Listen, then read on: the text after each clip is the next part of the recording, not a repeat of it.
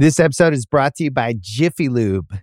Cars can be a big investment, so it's important to take care of them. I once got a car that I started out with 25,000 miles on. I got it to over 200,000 miles because I took care of it. You know how you take care of a car? You take care of the maintenance, the oil, the brakes, all that stuff. And if you don't, you can have a car just completely fall apart. When your car needs maintenance, head to Jiffy Lube. They provide automotive excellence at speed. Get your oil change, brakes checked, tons of other multi care services. It's all done by expertly trained technicians who actually care about taking care of you and your car. Jiffy Lube, car more.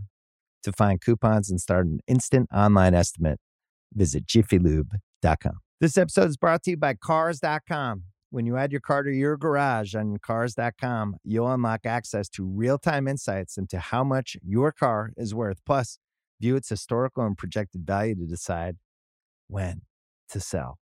So when the time is right, you can secure an instant offer from a local dealership or sell it yourself on cars.com. Start tracking your car's value with your garage on cars.com. Welcome to the Ringer Podcast Network. It's Liz Kelly. This week, we launched a new show on the network called The Ringer Fantasy Football Show. Coming from the guys who brought you the Fantasy Football Podcast, Danny Heifetz, Danny Kelly, and Craig Horlbeck will guide you through the fantasy football season, providing analysis on big picture conversations like weekly matchups, trades, and daily fantasy. The show will run every Monday and Wednesday throughout the rest of the summer and will be helping you through the regular season as well. So follow and listen to the first episode of the Ringer Fantasy Football Podcast out now for free on Spotify.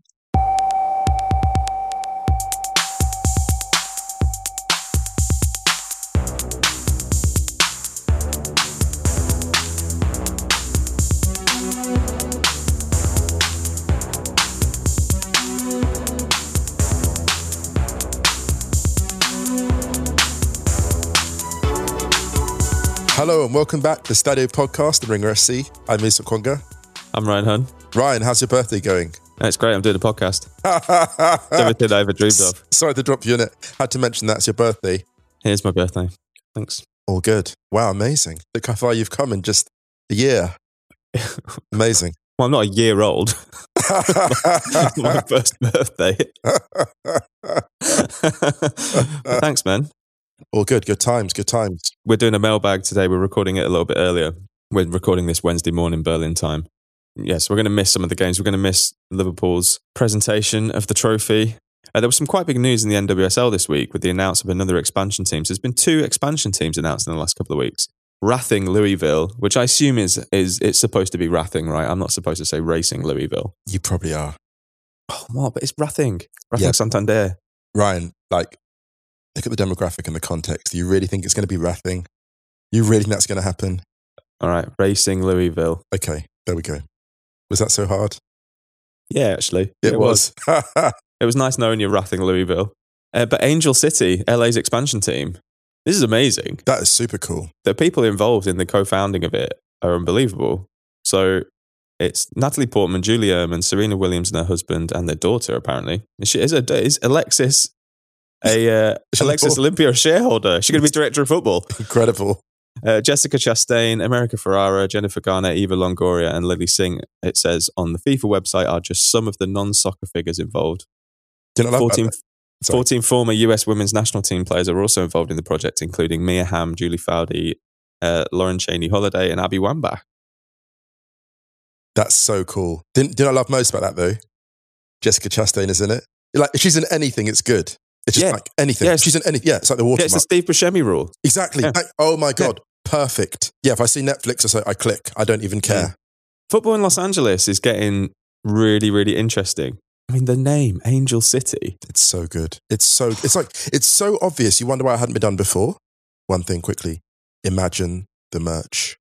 Oh, the merch, The man. so you merch, got, dude. you got LAFC in the MLS, who have obviously come with this amazing branding and amazing club ethos for a, for a new club, and Angel City down the road as well. Angel City is Well- brilliant. Although it says the club na- it's the placeholder name until the official club What- name is I mean, announced. what, what could No. you, Yeah. yeah, I don't like this. Just call it Angel City yeah, yeah, it's done. and be done with it. Let's start a campaign now. Yep. Go and vote. Go and vote. We'll start.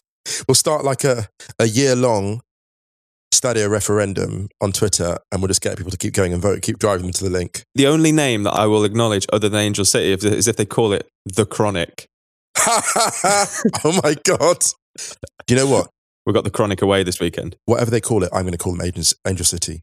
Yeah. In my heart, or on the podcast, like let's say they call them whatever, the the something something starboard or whatever. No, I'll, I'll be like oh, Angel The City. something something starboard. yeah, you know they'll call it something like that, something like corporate and sensible. No, I don't know. You know, Angel City's good. Let's hype. Let's hype it. Racing Louisville will always be Rathing Louisville to me, Yeah, well there we go. and Angel City will always be Angel City to me. I, I think it's amazing. It sounds amazing. Great project. Really good time for women's football on the whole. I think Mm. in general. Obviously, there were some problems we've mentioned before in the Women's Super League in England. But anyway, questions? Yeah, let's do it. Let's move on to questions.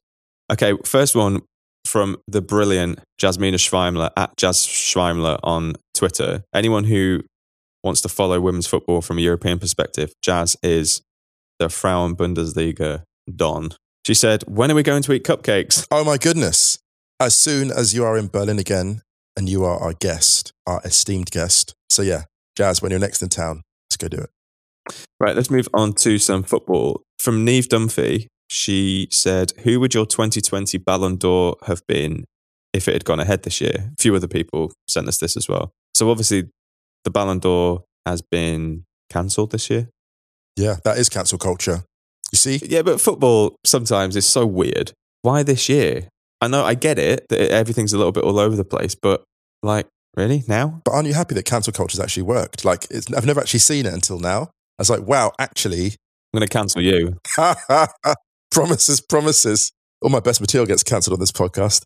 Oh, But, but yeah, I, the, the sad thing about this is there is someone out there, Ryan, who started this season with the quiet goal of winning a Ballon d'Or, or at least getting a podium finish, and Mm. desperately worked towards it. And actually, you know what's really sad about this? Could have had an Atalanta player in the top three this year. Could have. Um, Could have, could have. No, I, I mean, I, I mean, I, don't, I think he may have been nominated, but I don't think he would have been name recognition. top- yeah, but just, just, but maybe even top thirty, maybe like a final thirty finish, and it's a big deal. maybe a for some short list. Yeah, Yeah, for, for us, and don't get me wrong, for us, I mean, I know that Ballon d'Or is a bit of a joke to some people, and it kind of is a bit arbitrary. At the same time, if you're part of a team that is having a historically great season, you could have seen maybe Papu Gomez and Ilicic both in the top 30. And that would have been really amazing for them. That's something to kind of, you know, tell the relatives and the grandkids and be boast and boast about and be like, wow, we did something really special this year. And it's kind of a bit sad um, that it's not there for those people who don't normally get recognized. In terms of who would be the winner this year, everyone on Twitter was pretty much like Lewandowski would have been the guy. And I, I can't really see a better candidate. No, I can't. I think Yeah, he was. yeah. I think he was nailed on. Really. Anyone that saw, especially anyone that saw Bayern in that ropey early season form, Mm. anyone that saw them knew that he was basically keeping them afloat. And if he'd been injured at any point, I reckon Bayern finish could have finished third or fourth. Yeah, I mean, obviously, a lot of the Ballon d'Or stuff is tied up into Champions League as well. Yeah. and things like that. But I think, yeah, I'd, I'd be hard pressed to think of someone. Because it wasn't just goal scoring this year. Lewandowski did more than just goal scoring. Like he actually led the line, Mm. properly led it, like was an, an outlet and scored in all the important matches. Mm. Like he did everything right this year. What about the women? Because obviously, the Ada Hegerberg was uh, has been injured. Okay, so the outstanding player in Germany was Pernille Harder by, Mm. by a distance. Um, in the in the in the women's Super League, Miedema is outstanding. Although it would be weird to give it, England. it would be, it'd be difficult not to give it to a Chelsea player, given how good Mm. they were. And Beth England was the most decisive player consistently on that. There's about three players in the Chelsea team who could have been a top. There was like a top thirty. There were three players in the Chelsea team who could have been a top thirty. I think three or four. But Beth England was the best of that lot. I think. And from from the very from the very first game, actually, I think she scored like. I think she scored the the winner or the opener in the first game against Spurs. I think. Mm. I mean, Beth England was the Women's Super League Player of the Season this season. Uh, Emma Hayes was Manager of the Season. I wonder whether Chelsea not being in the Champions League might have affected Beth England's potential Ballon d'Or thing. Yeah, but she was so good. You could probably make an argument for Lucy Bronze actually as well. Oh, because of the end of last year and the start of this, it's always the Yeah, and also if they and if they go deep in the in the Champions League, Lyon. They win the Champions League, for example, I think you'd probably see someone from Lyon win it. Yeah, although although weirdly they've been not more fragile this year. Well, they, they've been, been there's been a greater sign of. Well, they just bought Sara Björk Gunnarsdóttir haven't they? So this, yeah, yeah, like ju- just when, good. just just they were looking, just they were looking like their dominance might be easing, they buy a player like that and they shore up all those problems. Okay, I, I still I still I still think Beth England is my preferred choice. Can you imagine then though? You would have had potentially a Ballon d'Or winner who's struggling to get into the England team regularly. Has that ever happened before? In either in, in the men's or women's game? Yeah, let's not get started on Phil Neville. Let's not get started. Um, I mean, I, I mean, by God, Do you want to move on to another question? yeah, let's do it. Ahead of the Liverpool Chelsea game, you'll be hearing this after the Liverpool Chelsea game. So, congratulations to the team that won or drew with the other team. This one from Matthew De Matea. Lovely name. What can Chelsea do, if anything, to seriously compete with City and Liverpool next year? Can any upgrade get them there, or are they destined to compete for third or fourth in the table? Now, do you mind if I jump in here quickly? Because obviously Chelsea have made some massive signings already. They look more and more likely to sign Kai Havertz. Yeah. Something that we weren't massively in favour of. But we, I think we said it would be a good signing for Chelsea because Kai Havertz is a good signing for anyone. Right. However, we didn't really like the fit and that we would prefer him to stay at Leverkusen, at least for another season or two. Speaking as a non Chelsea fan, there are some deeply troubling rumours that they're actually going to go after Oblak and involve Kepa in some kind of deal. There's usually one team that comes out flying in the transfer window before anyone's really kind of got the shoes on. and it's normally Chelsea. Okay, they've signed Timo Werner, they signed Ziyech, they're potentially going to sign Kai Havertz. Strong. Some of the youngsters that were coming through the season, that pushes them into essentially the second string Yeah. or rotational roles. I'd be interested to see how they cope with that. The move to that system this season, where you saw a lot of the academy graduates come through, was really interesting and it, got, and it brought with it a lot of goodwill for Frank Lampard. I remember us talking about it early on in the season that even though they were losing games or de- defensively not so solid, they'd switched that identity around where it had bought them loads of time. Like I still think I think Chelsea could have finished sixth this season. Yeah. And there would be no talk about Frank Lampard's job. So I'm gonna. I'd, it'd be interesting to see how some of those players who have played more of a role this season will feature, or how they will cope with maybe not being as key as they had been this season in certain games. What's funny about that though is that I think for them, if you said to them, would you take that? If you look at the way it was going to be a year, 18 months ago, would you take the situation now? I think you would also, I think they might still take that in a weird way. Mm. Because one thing you noticed in the semi final, I noticed certainly was that range of attacking options off that bench, especially now with the five subs.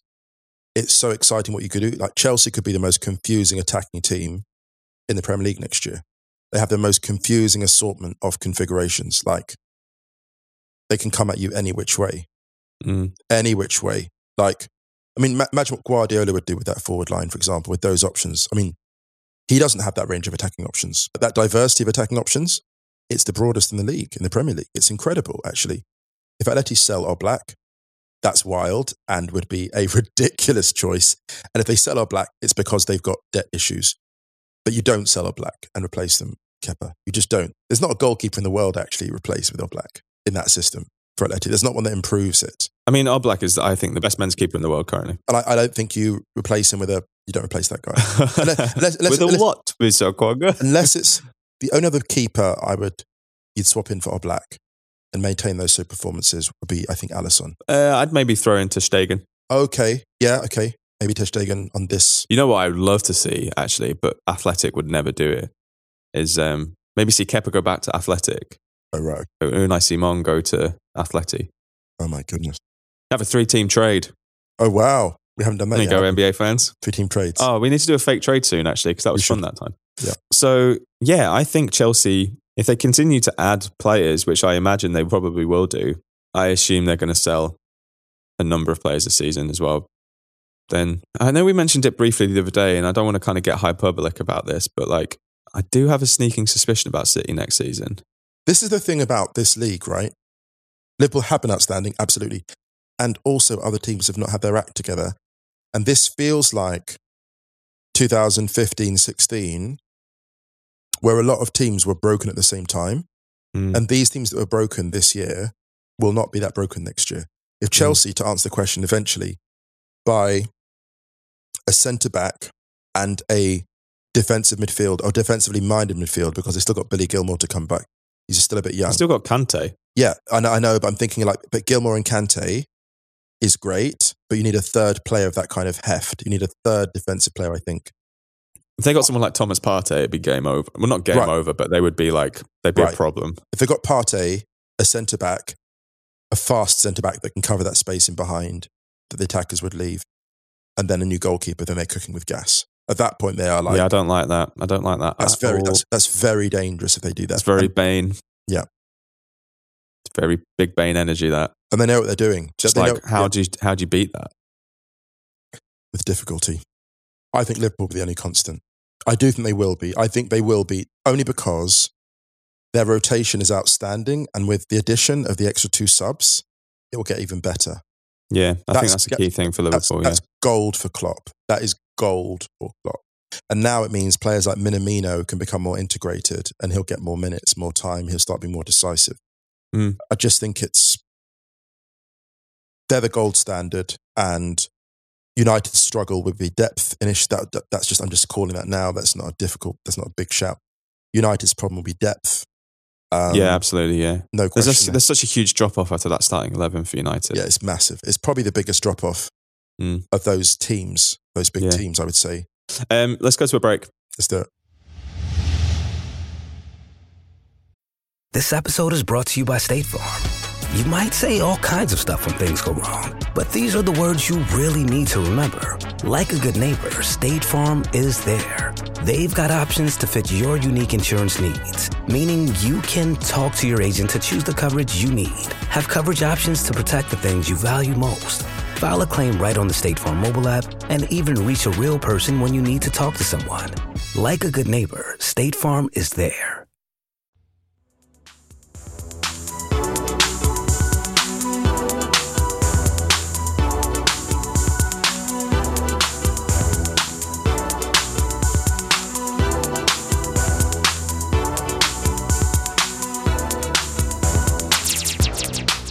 Right, we're back from the break. This one from Kebabas on Twitter. Has any relegation left you as distraught as Leganes early in the week? And if so, why are you lying? oh, Leganes. Sid Lowe, we just mentioned that piece Oh, last time, but yeah. yeah, if anyone hasn't read Sid's piece from Leganes on the weekend, it's on The Guardian. Go and read it. I mean, Sid is consistently one of, I mean, we've, we've talked about Sid before. I mean, Yep, yeah. But yeah, this is one of Sid's best, I think. We need to do like a Sidio podcast where we get him on the Stadio podcast. yeah, we'll have to do that in Madrid, though, unfortunately. That's Um, true. What a shame. Leganes, the, the hardest hit city in Spain, COVID 19. Uh, it meant a lot. They shouldn't have been there anyway. The fact that they were in La Liga for four years is such an overachievement. And the way in which they went down, their two top scorers taken away in the transfer window in January, loads of injuries. And in the end, it came down to a handball decision that should have been given. Utterly heartbreaking, I think Horrific. there was a great line in Sid's piece actually that was a little bit reminiscent to out one of our favorites, the Curse of El Pupas, where it said Iago Aspas said, "This can never happen again." Basically, Celta escaping so narrowly, and then the next sentence was, "He said the same thing last year." Oh my God. Iago Aspas saved, I mean, he saves them every year, doesn't he? Yeah, but they, but Celta shouldn't be down there. No. They shouldn't be down there. The amount of money they spent this season, and like you would have thought last year was a wake up call for them to go down, but you think there weren't any celebrations after the final whistle at the Celta game because they knew that they'd really got away with it. Every league has a Werder Bremen, doesn't it? Every league's got a Mm. club which is too big to be down there, but they haven't got things together either at board level or on the pitch or both. And they just shouldn't be languishing like that. You know, it's hard to root for clubs like that sometimes over clubs that have basically maximized everything and just got unlucky. Like, you know, Leganes, the way they set up everything, they didn't go beyond their means. They had like Martin Braithwaite, who was outstanding and who got a lot of stick when he went to Barca, but was brilliant for them. Yeah, he did a job. I mean, they, they, they do, to be fair to Barcelona, they do have a really good habit. It's like, you know, when you see NBA teams signing vets for the playoffs, Yes. Barcelona have got that kind of vibe about them sometimes. You know, I- well, I'll be honest and say, can I be this right? I'm going to sound a bit like someone from The Wire or one of these like cop shows. Barca haven't been Barca for a while. Well, Musa, actually, it's funny you said that because my first piece for The Ringer was kind of touching on that topic Oh my goodness. The circle of life. after the, the most recent Classico. Yeah. But yeah, their identity's been blown to bits. We've, I mean, we've talked about this a million times, and we said the other day that we were maybe going to do an end of season report on some teams around Europe. Yeah. Once the Premier League wraps next week and Serie A wraps, so let's maybe hold that for that because we did that big thing on Barca. Well, we didn't do a massive thing on Barca, but we touched on Barca's problems a few weeks ago. Yeah. Now they're talking about potential bankruptcy, which I don't think will actually ever happen because I think Barcelona have been teetering on the edge of financial ruin for about a decade now. Weirdly, they just can't seem to get it right. You know, it's so weird though. Barca have become Real on and off the field, even in relation to the financial stuff. And that's this is going to hurt to say that. But do you remember when like Real had that massive, massive threat, the looming bankruptcy? Then they sold that training ground for like quarter of a Yeah. billion. Hmm. Oh, Hmm. yeah. so if, if there's a strip, next time in Barcelona, I'll identify a strip of land, maybe a parking lot, and maybe if the city can buy that for like half a billion euros, Barca back in business. There you go. You know, Let's move on to another one. I like this one from Ben Pummel.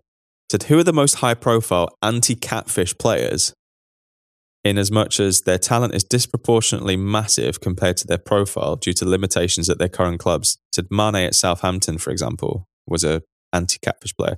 Richarlison's quiet brilliance at Everton brought it into my mind. I like this question. Santi Cazorla at Malaga. Oh, are we going like historic here? I mean, Magico. Magico Gonzalez at Cadiz. I mean, if we're going, if we're going like, okay, we're going current. Okay, so that's the kind of headspace I'm going with. So if we're going at current, it's that player who always scores. If there's like a four-two defeat, it's the player that always scores the two, isn't it? Mhm. Um, Quagliarella at Sampdoria. Drink. As I some mention, Yeah. Okay. Um. I'm going to throw in Dani Parejo at Valencia. Okay. Oh yeah. Oh. Oh gosh. Of course. Yeah. He's been that guy for ages. Yeah, he's a he's a he's a anti catfish stalwart. I mean, do you know what I love about this question? It's kind of a sly, like, who's the most underrated? When I saw it, I was like, oh, that's actually a catfish question. Mm, oh well, there you go. I mean, uh, The question let's throw itself- in let's, the let's question throw in Marcel Sabitzer. He's he can go in there, Marcel Sabitzer. Although he's like we've mentioned before, he's straying desperately close to Firmino territory. Yeah, most underrated that everyone actually rates. Yeah, It's like no one rates them. No one's talking about this band. Everyone's talking about this band. Oh no, they can't get mentioned. Do you know what? We've actually done the Google printouts. We've looked at social media impressions. Everyone is talking about this band. let's move on to another question yeah, sure. Let's do it. from Nate Ashburn. He said, "Why does it seem like we're getting second year Jose only six months in?" Theory. Radiation. You know, like this thing, and you study like the half life. So I thought you were singing "Nuclear War" by Sun Ra. Then when you push that button, when Jose goes off, nuclear war. Actually, nuclear war is a really appropriate thing to talk about. I remember studying years ago in science about how things deteriorate with radiation. And there's that half life, Mm. and the half life is it accelerates, keeps halving, keep halving. And his career is like that. Like the time towards breakdown keeps accelerating. You could probably model it mathematically over the course of Mourinho's career, how quickly the meltdown arrives. Let's not forget, this is the guy that didn't lose a home game forever. for what, eight seasons? And now it's like the thought of Mourinho losing a home game was it was news. It was like football news when he lost the home game. And the meltdowns have accelerated. Like it's almost as if Mourinho's career has been modeled by an algorithm patterned against the deterioration of like radioactive material. It's and it, it was actually quite fitting because a lot of his behavior has been quite radioactive. This is the thing about Mourinho and Guardiola. You know when you've got those young actors that are like firebrands, you know, the Nero Pacino, and if you don't make the pivot to comedy quickly enough, you become a parody. So you start shouting and no one's scared anymore. Like when Pacino used to shout, it was always terrifying. And then when he shouted, it became like hoo ha, and it became a parody. Do you remember that? I think what I would say is you look at someone like Robert Redford, Yes. brilliant actor, never really fucked with the comedy thing, but moved out of it into really interesting Sir Alex Ferguson. Elder Alex roles. Ferguson. He- got Alex rid of the Ferguson, hairdryer. Arsene Got rid of the hairdryer. yeah, Arsene Wenger just walked away, started directing. Yeah. That's ex- Literally. it's- oh my it's, God. it's, it's exactly that. Or you have like, um, or someone like Marcello Lippi, who's basically your Brad Pitt.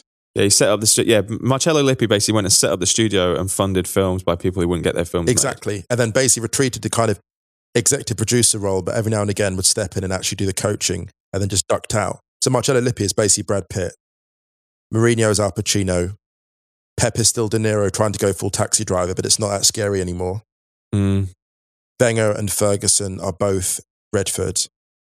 Actually, no, Wenger's Christopher Walken, actually, in so many ways. Like, even when he is not top of the bill, he's still box office and he's still the dude everyone watches. And he's still the guy. If, if Christopher Walken was at any Hollywood party, everyone would run over or move over as quick as they could to listen to all his anecdotes. Like, you imagine Wenger just sitting there. You know, Christopher Walken is probably that guy that just goes to like a Hollywood party or event if he actually turns up and just everyone just listens to all his anecdotes Yeah. and they're genuinely hilarious and everyone just listens for 20 minutes on end. That's Wenger with a glass of red wine. And like you have like Arteta running to fill it up again for him. yeah, well, Arteta is like, but well, in that in that kind of scenario, he's like the what, the Timothée Chalamet, Oh, I like that a lot. this is so much fun. the hot young hope. Have we suddenly gone into like football managers as actors? Oh, okay. Well, We need to save this and do a podcast. Do you know on what? it. But before I go any further, just to sort of put a stamp on it, really, in terms of a conversation, there is a really interesting thing about the arcs of actors and Mhm. managers. Because if you think about it, you know, we mentioned Jessica Chastain earlier, shout out to her. If you think about it, there is, they're both performers, right? There is performers. Mm. talked, a- maybe we're circling around this topic without realizing it for a few weeks now, but even the dress code, since you started mentioning it, I'm watching Pep's dress code in certain games. And now he's almost like beach dad in the last game against Watford. He was almost like sort of distracted dad on a beach with the kids. Like there's all these. So when you are, if you're an actor and a manager, you're on stage for a certain range of amount of time and everyone's watching, scrutinizing you. There's a moment when you've got to think to yourself, what is my next performance? What can I do next? What can I perform next? And you've got people like, you know, Del Bosque as a kind of Philip Seymour Hoffman, just always there in the background, always empathetic, always gentle, never taking the limelight, but always somehow stealing the show, like always somehow doing it. I mentioned the kind of analogy almost as a joke, but there's also a serious point, which is that when you are on stage that long, that often as an actor or as a manager, and every season offers you a new role, how do you keep the audience captivated? It's the constant challenge. Mhm. And it's the kind of thing that you would sit down, like I'm sure that Klopp would sit down with his assistant and not just talk tactics, but he'd like, what do I do differently this year? What do I say in press conferences this year? What do I do to motivate? What do I do to excite? How often do I lose my temper? When do I go into a press conference and just lose it? Uh, see, I disagree actually with Klopp. I think Klopp is such a. I think Klopp is a. Feel. He's basically improv. That's why he is so bad when he loses games because he can't fake that. I think Pep has his Pepisms, Okay. and and Mourinho is obviously like Mourinho has got to the point now when he thinks that he's still trying to say lines that he was saying back in the day, Mm. but they're like you said before, they're just a parody. It would be like I'm trying to think, what's the most like one of the most terrifying lines that you've ever heard in a movie? Call it friendo. No country for old men. Anton Chigurh, No. when Anton Chigurh basically says to the guy, call it, and the guy's tossing a coin for his life. That's the most terrifying. Yeah, line. imagine doing that almost 20 years later. Call it. After knowing that that person the whole time, you'd be like, whatever, Yeah. mate. I've seen you in a gilet. You don't scare me. Oh my goodness, Mourinho. If you look at the beginning of No Country for Old Men, Anton Chigurh is tele- terrifying and all-consuming. That's year one Chelsea Mourinho. Yeah. and the final scene of No Country for Old Men is trending towards Mourinho now. Yeah, we need to we need to do an episode on Let's this. do huh? it. Let's do it. We'll come back to it. All right. This one from Kid Presentable. With the trend of ex players taking over as managers, Arteta, Lampard, Zidane, Solskjaer, etc., what club needs an ex player takeover and who would that ex player be? And he said, obviously, Xavi to Barcelona doesn't count. Xabi Alonso to Sociedad. Ooh la la. Now that Xabi Alonso to succeed either Zidane or Klopp, but whichever one leaves first. Oh my goodness. Neither of those people are going anywhere. I was actually looking at, I'm actually writing a piece for The Ringer about this, but I was looking at the records of a funny thing has happened in Serie A, La Liga, and the Premier League, which is that this year, the teams in the lead have got significantly less potent attacks than the teams in second. So Atalanta just firing on all cylinders in second place at the moment. Juve a little bit more frugal at the top. Liverpool are basically sort of calm control and Madrid an extreme version, I think what scored 70, conceded 25. And really the lesson being in those leagues, play with control. Everyone else is losing their heads, keep yours. So those clubs, those jobs are secure. I, I think Xabi Alonso de Sociedad is the most exciting of those to me because they ended up sixth, I think, Mm. and they faded a bit. But I think that the kind the return of a legend like Alonso would galvanize new signings and galvanize existing players. Like he could bring in players, and I think he's a really smart. Like you hear him talk football, he's like, you know. Well, I mean, he's there at the youth at the youth team. So I think right? if he got the job there, and that's probably something which has been mooted already, then that would be incredible. And they've got so many incredible pieces and young pieces at Sociedad. he's actually at Real Sociedad B. Right, He was coaching the Real Madrid under 14s before that. That's why I got right. So that's the, that for me. That's the standout appointment. That would be Mm. incredible. Um, I would like to suggest Poch to PSG Oh my goodness! because why not? Or if we're going to be really dramatic, Poch gets a load of investment and they invest in Espanyol, and Poch, go, Oh, I thought you were going to say Newells. Poch goes to Espanyol and just goes and does really exciting things with the existing players, and then they get big investment and they come in back to La Liga and start just tearing it up. You're going to start hearing about power shifts in Barcelona. Power shifts, yeah, exactly. This kind of stuff. the more romantic side of it would be Newells or Bordeaux, I think, because he's already done Espanyol. Bordeaux, Bordeaux would be lovely. Zidane to Cannes. Ah! Zidane to Juve, actually. Oh my goodness. Does he love Juve like that? Mm. He seems to love Madrid so much. Yeah, I mean, he's, he's Madrid through and through. Huh?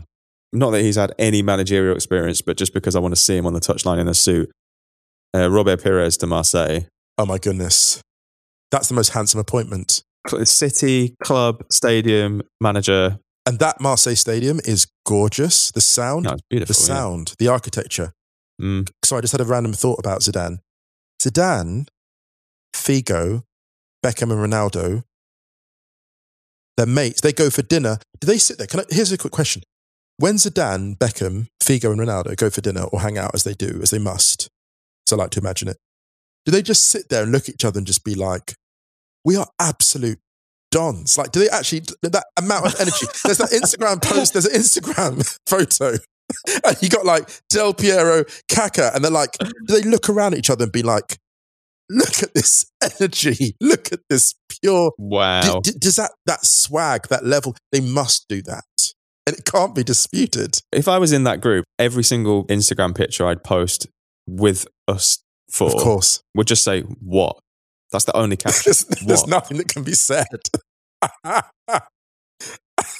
Whatever it is, no. Dude, it reminds me Because there's just, it's just nothing. It's like the ultimate mic drop. Stuff like that when you're in a crew that deep. It's so deep. It's so deep. Can I just be? I mean, I've said this maybe before, but who, if you post that on your Insta, let's say there's four of you that run the joint Insta and you're just a gang, and like someone else uploads your pictures from the holidays. It's like the four of you, Beckham, Ronaldo, Zidane, Figo, the four of you just like rolling deep. now that's a flat cat gang. It's a flat cat gang. I want to know. My one question is this: Who is the footballer who sends the DM, the needy DM on Instagram, going, "Guys, um, I know the four of you have got your thing, but I just kind of felt like over the years we were. I just kind of, I feel a bit like we could be. Like, why am I not in the? You know, I don't want to ask. It's 100% Michael Owen. I just. We were kind. I mean, technically, I was a Galactico. He'll say, Guys, I won the Ballon d'Or when I was. Uh, yeah, but Michael, Michael, they're like, guys, we're watching movies. You don't watch movies. So well, that's why you're not in the gang, Michael. You've only seen Jurassic Park or something And the worst thing is, the worst thing is the existence of the gang, and you're not in it because then you're like you're seeing, and everyone's been, hey guys, like, hey, what? I just saw this picture on Instagram. You're not. I just would have thought that you Yeah, are. like- Like, I'm just down the I just- road. guys, I just. You mean you mean you you mean all four of you were in Chester and you didn't call me? oh, can I be honest with you, Ryan? This is okay. This is. I'm going to re- reveal for once on this podcast. I reveal a flash of ego. One reason I want to be like a successful writer one day is I, I want to. Be, I want God, get a load of this guy. what I've realized is, like, you know, obviously starting out as a football writer like 15 years ago, I don't want these. I hope people don't listen to this podcast who, whose work I really admire. There are some football writers who I grew up absolutely adoring, right? And then as you make more work, you end up getting to know them. And like, the better you get at what you do, your reward for it is meeting the people you really admire. And I think part of me as an artist is wanting to get better so that people I really admire can look at my stuff and be like, I like what you're doing. Keep it, keep it, up, keep it up. Like, Aw. you know what I mean? Like, I like what you do. So you want to be you want to be in a fun WhatsApp group with all of your peers Yeah, and your heroes. yeah, yeah, yeah, yeah, Nice. yeah. I just want everyone to leave me the fuck alone.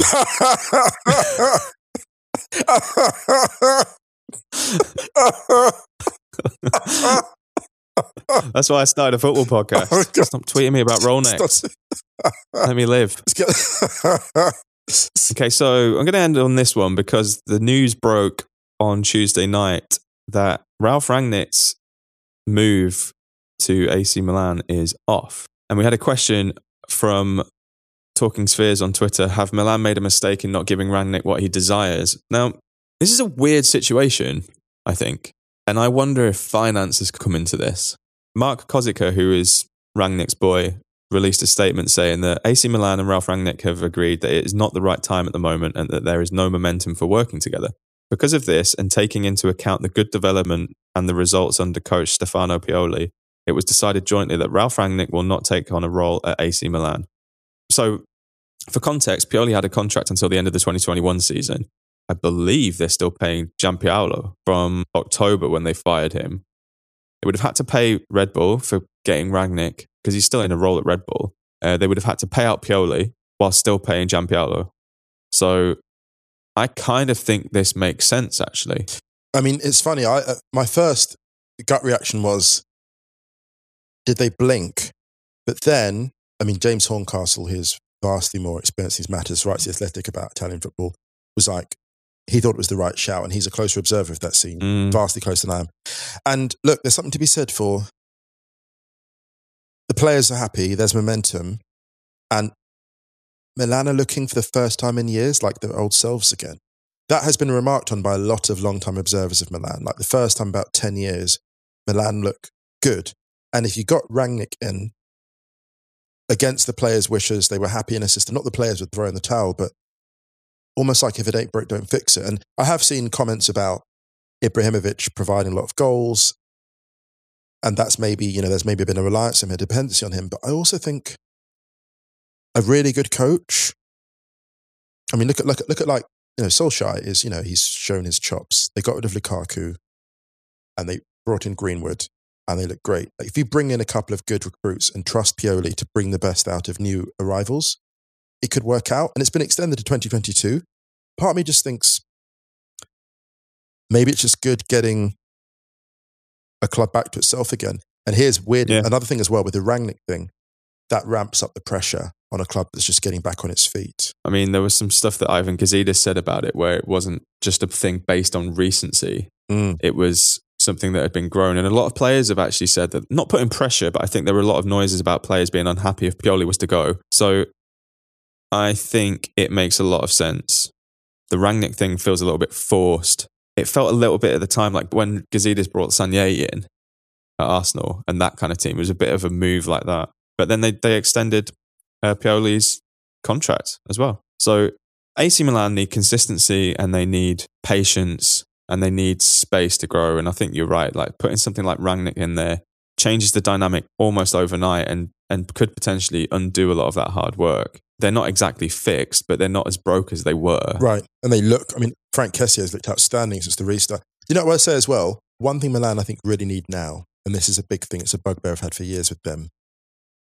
Take the shirt back to the broad stripes. The red and black stripes on that shirt are too thin. They're too close, to, they're too close together. I think they have varied though over the years. 90s Mediolanum. That was the peak. Lotto, Lotto Milan, or the very, very, very early Adidas ones were very, very smooth. Yeah. Um, should we get out of here? Let's do it. Thanks to everyone who sent in questions, and we hope you're all staying safe and well. We will be back on Monday. Yep, yep. We're at Stadio on Twitter, at Stadio Football on Instagram. Website is stadio.football, but make sure you check the ringer.com forward slash soccer. Uh, we're playing out this week on, I think it's pronounced Cybe, C Y B E. Tunes called Zen Zai, out on the brilliant, brilliant, brilliant Stroom label out of Belgium. If, you like weird stuff, go and check out Strom. Anything you want to add, Musa? Here we go. Just, um, I'd like to add, or I hope this podcast episode adds a little bit more happiness to sometimes a troubled universe. Um, yeah, and I, I hope also that Wow, aim, aim low. I hope you also have um, joyful days, joyful days wherever you are. That's just Oh me with the, the good energy. One day I'm going to say anything to Adbus and you're just going to be like, live, laugh, love. yeah. And I'm going to cancel you. promises, Ryan promises. Hunt and Okwonga have parted ways on creative differences. creative differences. Uh, take care, everyone. Have a great weekend and the rest of the week, and we'll see you Monday. See ya.